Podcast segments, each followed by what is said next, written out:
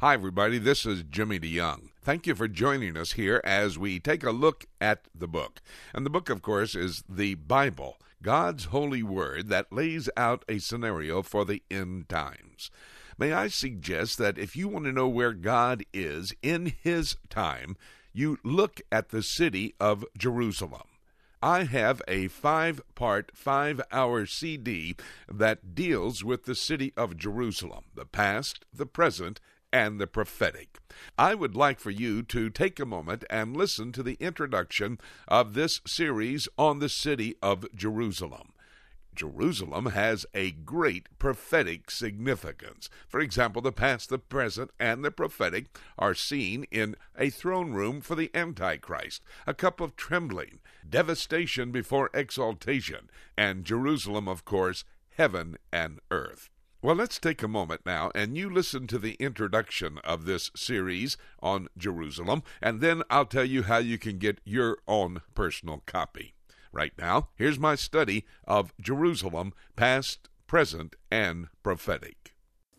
Go now to the second book of Samuel and go with me over to the fifth chapter.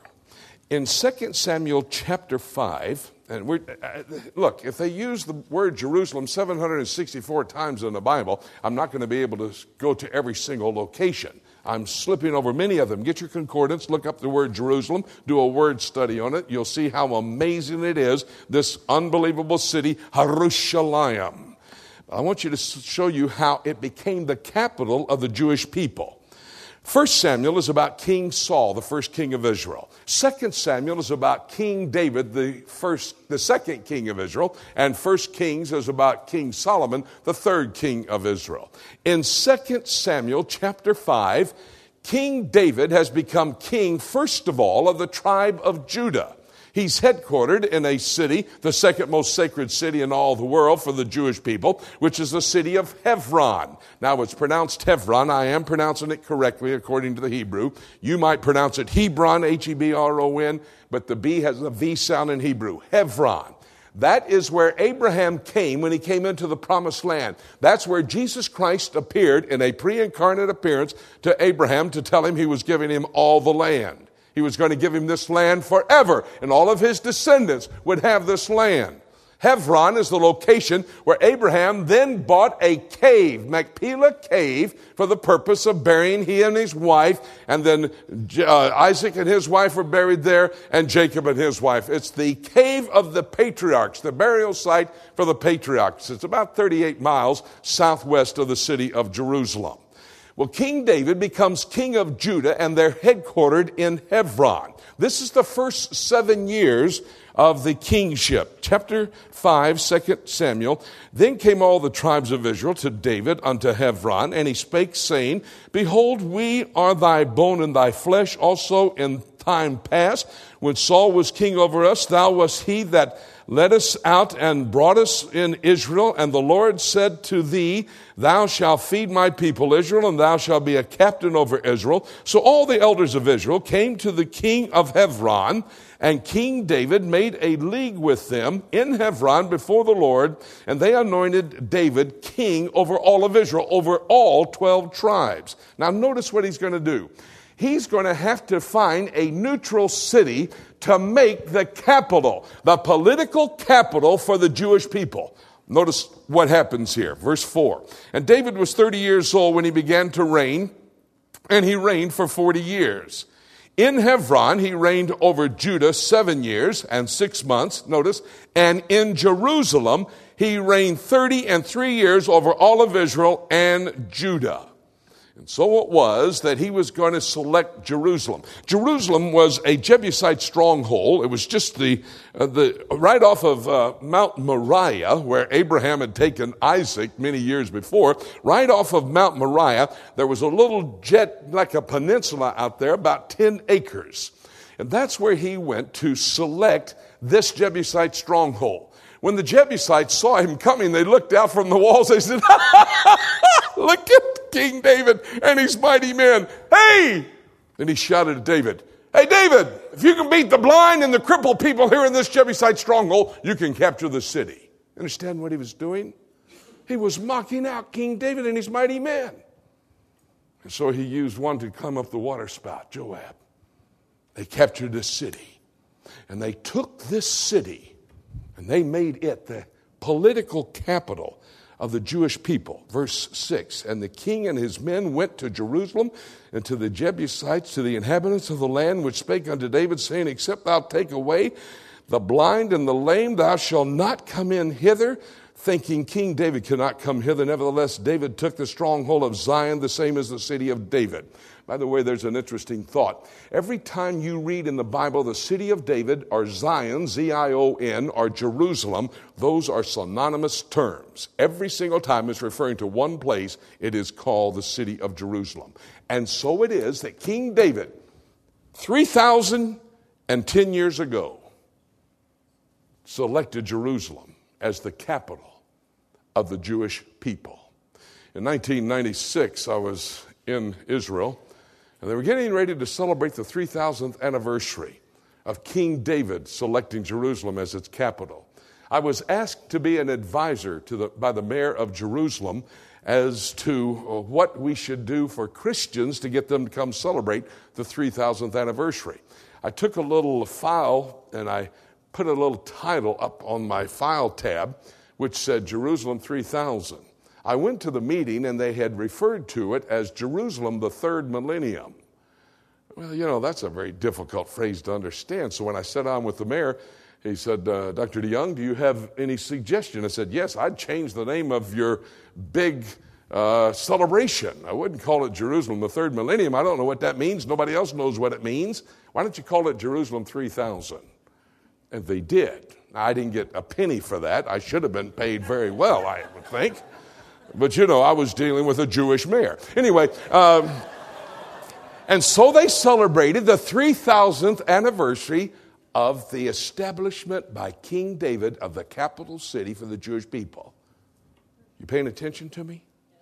3,000 years ago, Jerusalem was selected as the capital city for the Jewish people. But yet today, great controversy. You know what chapter 6 is? Chapter 6 of 2 Samuel, and I'll not read any of the passage, but let me tell you what it is. You can read it later. Is King David going with his men, his mighty men. They took a, built an ox cart, and then they got an ox to pull the cart over to a place called Kiryat Yerim. That's also on the highway leaving from Jerusalem, going out to uh, Tel Aviv, if you've ever been there. At Kiryat Yerim, about 15 miles to the west of Jerusalem, is the location where the Ark of the Covenant was resting. You remember the Jews had it for 350 years in a place called Shiloh, and then the palace, excuse me, that is a, that is a wrong statement because the Philistines were not the descendants, uh, the Palestinians not the descendants of the Philistines. I meant to say the Philistines took the ark from the children of Israel, kept it for seven months. They ended up giving it back because of physical problems that were taking place. And the, then, after 120 years, King David with this cart, because that's the way he saw the Philistines carry the Ark of the Covenant. And so he takes his cart out, and they put the Ark of the Covenant on this wooden cart pulled by ox. They start back to Jerusalem. It hits a bump, the ark starts to slide. Uzzah reaches up to stop the ark touches it and dies on the spot.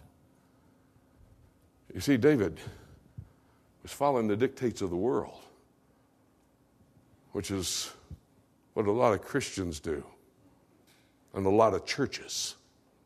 We think we got to cop the world to win them. That is a lie from the pit of hell. We don't have to cop the world. They want something different. I'm not going to chase that rabbit, but I could preach for two days on that one. Anyway, when all else fails, read the manual. David goes back to Jerusalem, reads the manual. The manual said you get four Levites. You go out there and you take two shittim wood poles covered with gold and put them through the rings on the Ark of the Covenant. And these four Levites pick up the Ark of the Covenant. So he goes out three months later brings the Ark of the Covenant in Jerusalem, puts up a little tabernacle. I could show you the exact spot where the tabernacle was. Takes the ark and put it sit in that tabernacle. And Jerusalem now becomes not only the political capital of the Jewish people, but it is the spiritual capital of the Jewish people as well. And it's established 3,000 years ago. I emphasize 3,000 years ago. Thank you so much for taking a few moments to listen to this study on the city of Jerusalem. As you focus in on Jerusalem, you will be able to determine where God is in His time as it relates to the return of Jesus Christ back to the city of Jerusalem, touching down on the Mount of Olives across the Kidron Valley from the Temple Mount. Well, that's what we talk about on this series Jerusalem Past, present, and prophetic.